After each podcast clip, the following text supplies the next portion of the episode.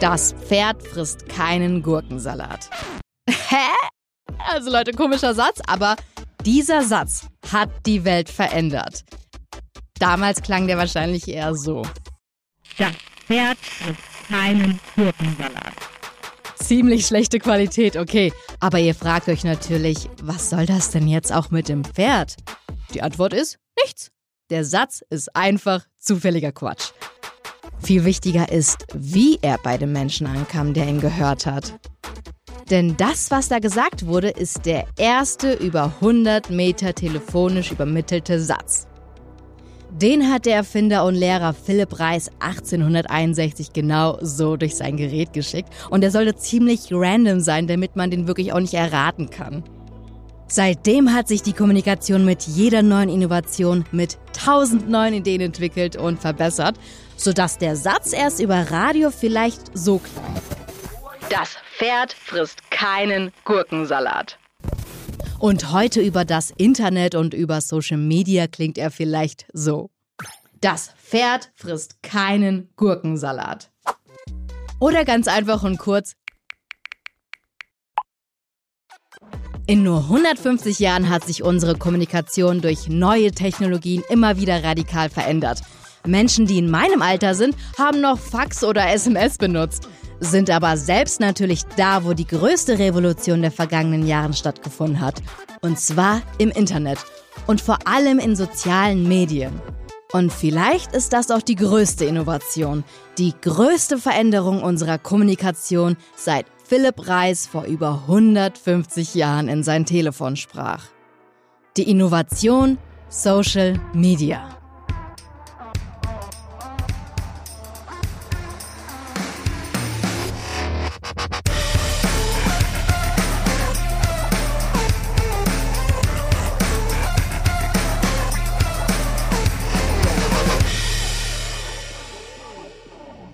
Ein Blick in die Zukunft hier bei NetNew, dem Meta-Podcast. Mein Name ist Jana Riva und ich gehe Phänomenen rund um das Internet und Social Media auf den Grund. In dieser und in der nächsten Folge NetNew geht es um Innovationen. Wie haben Innovationen unser Leben und unsere Gesellschaft verändert? Welche Innovationen haben wir in den vergangenen Jahren erlebt? Und welche Verantwortung haben diejenigen, die Neues erschaffen?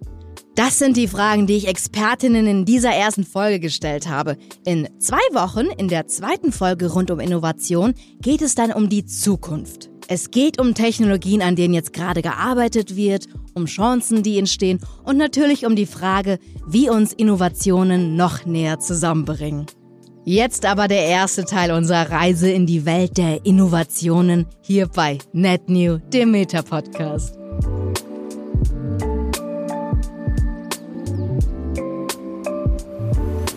Aber jetzt geht's in die Vergangenheit.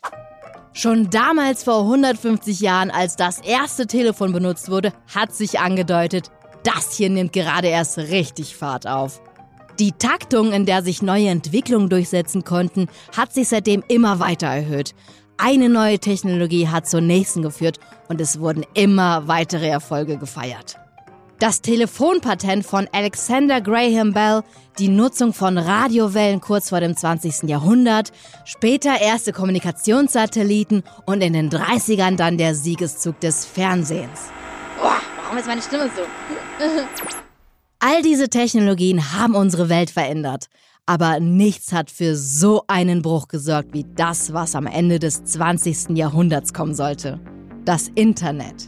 Das Internet. Eine wirklich durchschlagend disruptive Technologie, die mit dem Bestehenden gebrochen hat. Denn darauf aufbauend hat sich natürlich auch wieder unser Kommunikationsverhalten geändert. Nicht so sehr durch einfache Textnachrichten wie die E-Mail, aber ganz massiv über die innovativen Ansätze der sozialen Medien. 2004 ist The Facebook in den USA an den Start gegangen. Schon Ende des Jahres hatte die Plattform rund 1 Million NutzerInnen. Und heute, nicht mal 20 Jahre später, sind täglich über 2,9 Milliarden Menschen in den Meta-Apps aktiv. In dieser Zeit hat sich im Unternehmen natürlich sehr viel verändert. Meta ist gewachsen. Das Angebot wurde weltweit ausgebaut und 2008 ging dann auch Facebook.de bei uns in Deutschland online. Ich kann mich auf jeden Fall noch daran erinnern, als ich mich da selbst angemeldet habe. Das war dann der Ort, wo sich alle, weiß ich nicht, zusammengetan haben und man jeden erreichen konnte. Ob es jetzt Hausaufgaben waren von der Klassenkameradin oder der Crush. Da war ich, glaube ich, 14. Und da ging es dann so los, natürlich mit den ersten Crush. Und dann konnte man schön die ganzen Bilder anschauen von den Crush mit den Chatten. Aber was viel wichtiger für mich war, das war für mich so der Start in meine Modelkarriere. Auch für die MitarbeiterInnen von Meta selbst war das eine sehr spannende Zeit. Aufbruchsstimmung. Heiko Hebig kam 2012 zum Unternehmen. Damals gab es weltweit schon über 800 Millionen Menschen, die Facebook nutzten. An diese Faszination Facebook von damals kann er sich noch gut erinnern. Ja, ich glaube, das war eine Zeit, in der Facebook in aller Munde war. Und nicht nur in aller Munde, sondern auf allen Laptops, auf vielen Handys installiert war. Und das war eine Zeit, in der das was Neues war. Das vielbeschworene Neuland, das war damals noch Realität. Aufbruch ins Unbekannte. Neuland, das erst entdeckt werden musste. Das Motto dafür war damals Move fast and break things. Arbeit und neue Ideen experimentell und schnell angehen. Auch wenn das bedeutet, dass mal etwas scheitert oder kaputt geht. Ein kleiner Exkurs dazu.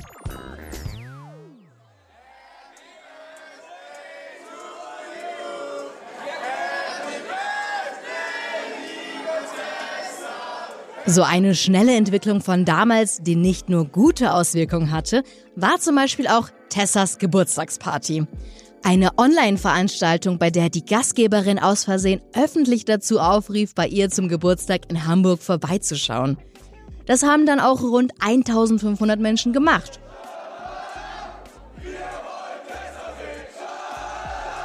Und die Party in Hamburg-Bramfeld hat es in die Zeitung geschafft.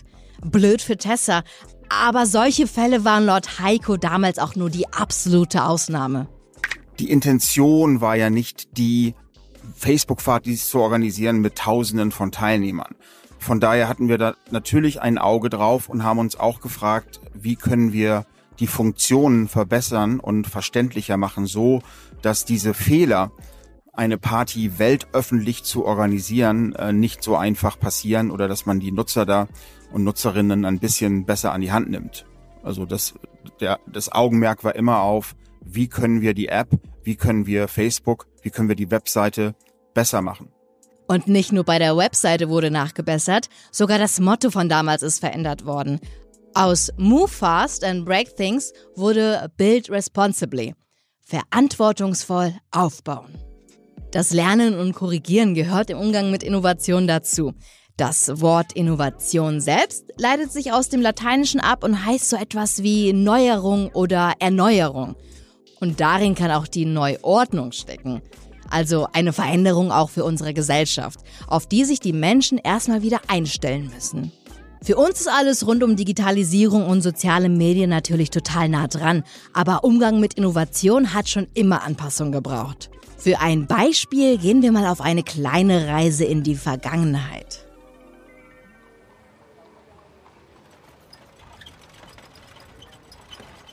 Die Straßen in Deutschland vor dem 20. Jahrhundert.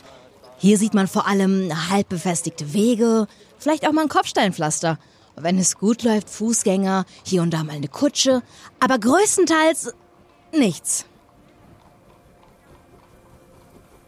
Die Straßen sind abseits der Städte im Vergleich zu heute nicht besonders befahren und wenn dann sehr langsam. Die dampfbetriebene Eisenbahn war das einzige Gefährt, das es geschafft hat, über lange Strecke deutlich schneller zu fahren, als wir Menschen laufen können. Aus diesem Grund gab es damals auch noch keine richtigen Verkehrsregeln, so wie wir die alle kennen. Wenn jeder nur mit knapp unter 10 km/h unterwegs ist, dann ist auch die Unfallgefahr recht überschaubar. Klar ist ab und an mal was passiert und hier und da wurde mal jemand übersehen, aber das lässt sich natürlich nicht verhindern. Mit der Entwicklung des Automobils hat sich das schlagartig verändert. Natürlich nicht von heute auf morgen, aber schaut man sich die Geschichte der Mobilität an, kann man schon sagen, mit ordentlich Tempo. Die ersten AutobesitzerInnen waren damals noch richtige Exoten. Automobile waren laut, haben gestunken und sie waren teuer. Der deutsche Kaiser Wilhelm II. Soll sogar mal gesagt haben: Das Auto ist eine vorübergehende Erscheinung. Ich setze aufs Pferd. Da hat er aber genauso falsch gelegen wie die Leute, die damals gesagt haben, Internet wird sich niemals durchsetzen. Die Zahl der Autos stieg in Deutschland seit Beginn des 20. Jahrhunderts massiv an. Und da sind wir schon wieder bei den Problemen, die durch die Innovation entstehen können. Mehr und vor allem schnellere Autos haben für einen so starken Anstieg der Unfallzahlen gesorgt, dass stärker reguliert werden musste. Es kam also strengere Verkehrsregeln. Diese Innovation ist von außen reguliert worden. Weil der disruptive neue Ansatz des Autos aber so viel Potenzial hatte, ist weiterentwickelt worden. Autos wurden immer bezahlbarer, immer sportlicher und immer schneller, sodass sich nicht jeder Unfall durch gute Regeln verhindern ließ. Sicherheit wurde mehr als nur Priorität vom Staat. Die Autohersteller selbst haben die Verkehrssicherheit nach vorne gestellt und versucht, so mehr zu verkaufen. Ende der 50er kam in Schweden zum Beispiel serienmäßig der Sicherheitsgurt auf den Markt. Heute ist der aus keinem Auto mehr wegzudenken. Und UnfallforscherInnen gehen davon aus, dass er mehr als 1 Million Menschenleben gerettet hat. Auf Innovationen, die Risiken bergen, folgen also oft Innovationen, die eine Korrektur schaffen. Das, was wir aus dem Neuen machen, das liegt bei uns, sagt Cross-Innovation-Expertin Dr. Tabea Golgath.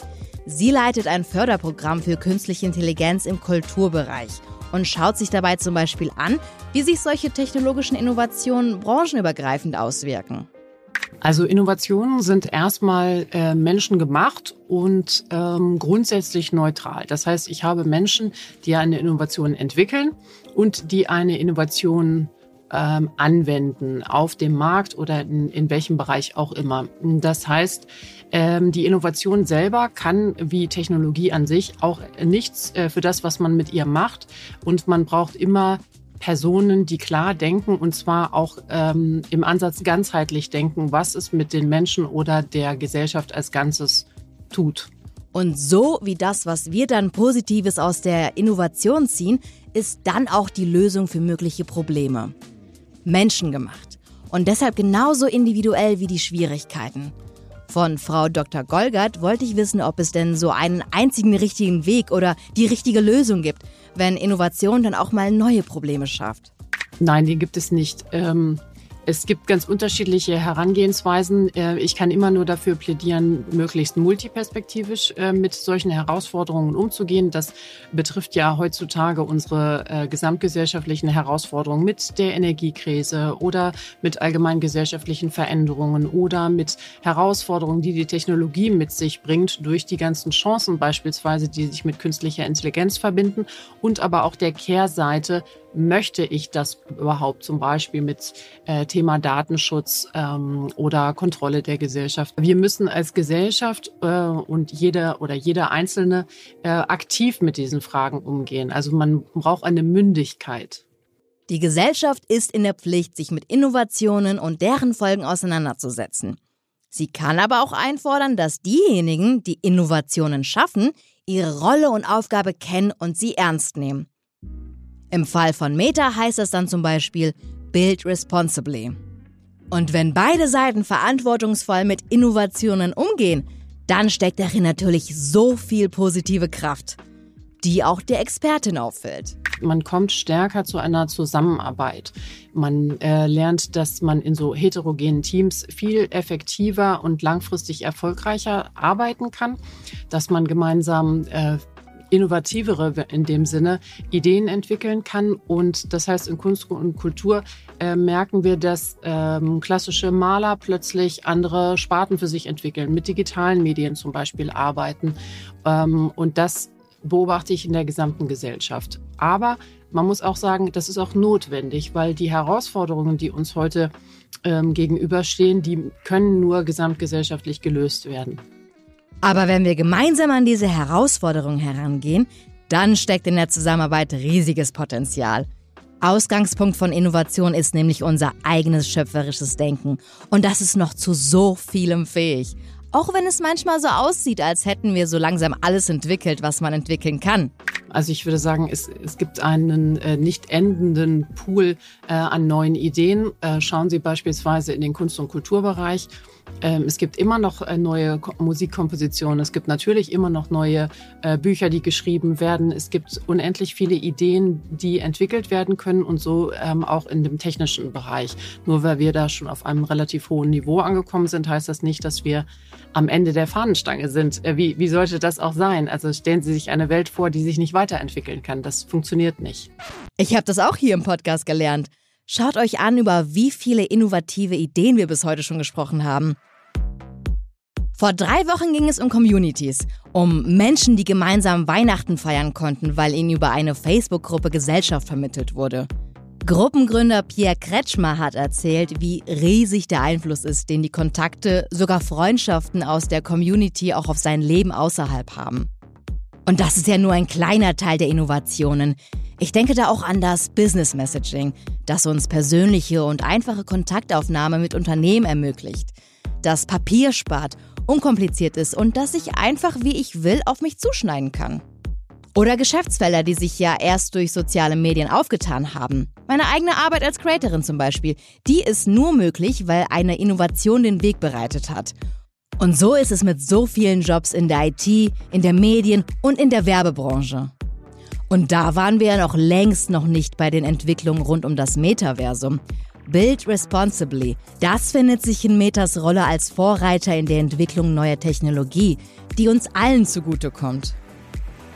Die Schritte in Richtung Metaversum brauchen viele Ressourcen. Das sind Finanzierung für Projekte, die sich erst in der Zukunft auszahlen. Und das sind vor allem auch Menschen, die bereit sind, sich jeden Tag in Forschung und Entwicklung zu engagieren, damit die Zukunft ein Stück näher kommt. Es braucht den Willen, in die Zukunft zu gehen und die Fähigkeit zur Innovation. Und das geht natürlich auch über Meta hinaus. Aber nicht nur wir als Gesellschaft brauchen innovative Menschen und Unternehmen. Die Fähigkeit zur Innovation ist auch für den Erfolg von Unternehmen selbst essentiell.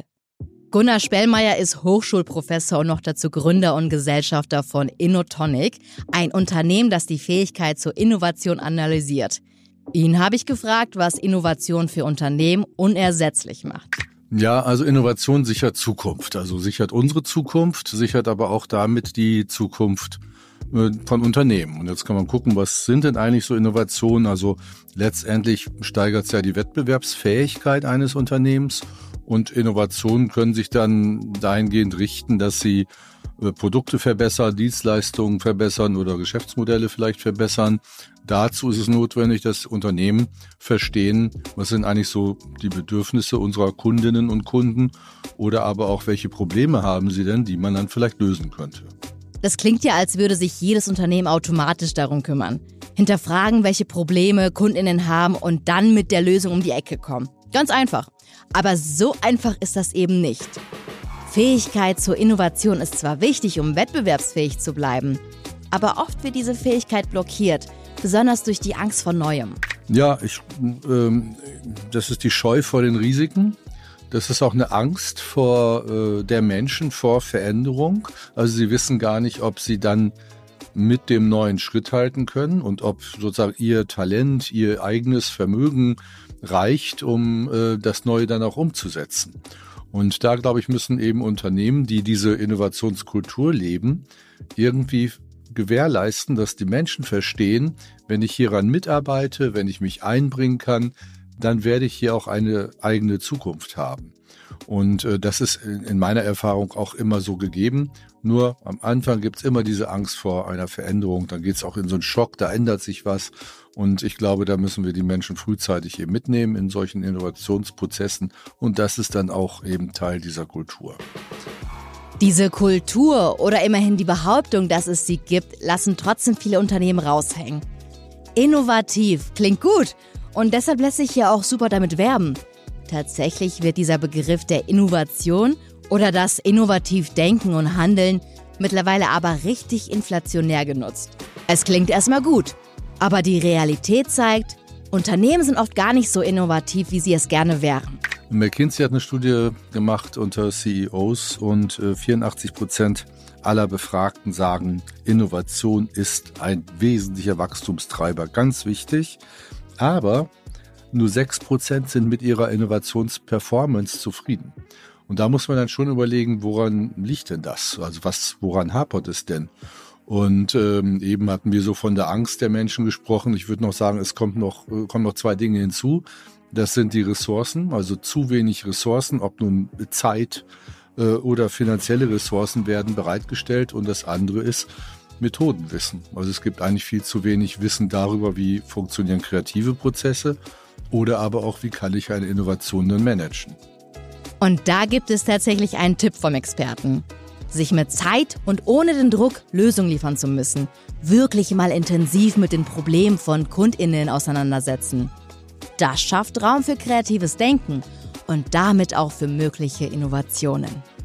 Das waren auch die Voraussetzungen für Innovationen, die unser Leben in der Vergangenheit maßgeblich verändert haben. Für den Telefonapparat und das Gurkensalatpferd von Philipp Reis, für Radio und Fernsehen, für sichere und trotzdem moderne Autos und auch für soziale Medien. All diese Entwicklungen sind schnell gestartet. Nach der ersten Innovation folgten aber Korrekturen und der Wandel, wie bei Meta, von Move Fast and Break Things hin zu Build Responsibly. Das Ergebnis sind neue Geschäftsfelder wie Conversational Commerce oder das Creator Marketing, in dem ich ja selbst arbeite, aber viel wichtiger, der Mehrwert für uns UserInnen. Menschen können sich über soziale Medien unterhalten lassen, sich für etwas engagieren, zusammenarbeiten oder spielen, direkt auf sie zugeschnitten shoppen und sich miteinander vernetzen. Und mit dem Fokus auf die Verantwortung kann weiter aus diesem Pool der Ideen und Innovationen geschöpft werden. Mit dabei ist in Zukunft natürlich auch Heiko, für den genau dieser Entdeckergeist auch jetzt noch so wichtig ist. Ich glaube, das ist einer der Gründe, warum ich über 10 Jahre im Unternehmen geblieben bin. Das wird halt nicht langweilig. Das Unternehmen arbeitet sehr schnell und es treibt Innovationen sehr schnell voran. Wir testen sehr viele Dinge. Wir lernen dabei eine Menge. Und ich glaube, mich hat immer wieder neu überrascht, wie viele Millionen oder Milliarden Menschen wir auf den jeweiligen Plattformen verbinden. Und wie schnell dann auch solche Wachstumskurven verlaufen, wenn das Produkt, wenn die App, wenn die Plattform erfolgreich ist. Es gibt ja nicht sehr viele soziale Netzwerke auf der Welt, die Milliarden von Nutzern haben. Und wir betreiben alleine einige davon. Und das hat mich immer wieder neu fasziniert. Wenn man sich mit Menschen unterhält, wenn man Konversationen führt und wenn es dann auf eine der Plattformen zu sprechen kommt, die wir betreiben, hat jeder Mensch eine Geschichte dazu. Jeder hat diese Plattformen schon verwendet, genutzt oder macht es täglich auf dem Handy oder auf dem Laptop. Das ist sehr faszinierend. Heiko ist den Weg mit Meta seit 2012 mitgegangen. Über 10 Jahre. Und es kam so viel mehr dazu. Neue Apps wie Instagram oder WhatsApp, Werbetools wie das Business Messaging oder Discovery Commerce, Hardware wie die Quest-Brillen, neue Formate wie Stories und Reels und natürlich die große Vision Metaversum. Und jetzt stehen die nächsten Schritte an. Innovationen, die Unterhaltung, Zusammenleben und vor allem Arbeit revolutionieren werden. Darum geht es im zweiten Teil unserer Folgen rund um das Thema Innovationen. Dann mit dem Blick in die Zukunft. Wenn ihr sonst noch Fragen zur Innovation bei Meta habt, wissen wollt, wie sich Meta die Zukunft vorstellt oder einfach ein Like dalassen möchtet, dann folgt uns über Instagram. Den Link dafür und alles Weitere findet ihr in den Shownotes. Am kommenden Donnerstag gibt es das ganze Interview mit Cross-Innovation-Expertin Dr. Tabea Golgath im NetNew Deep Dive. Mein Name ist Jana Riva und in der nächsten Folge geht es hier um die Innovationen und Entwicklungen, die in der Zukunft anstehen. Mehr am Donnerstag in 2 Wochen hier bei NetNew, dem Meta-Podcast.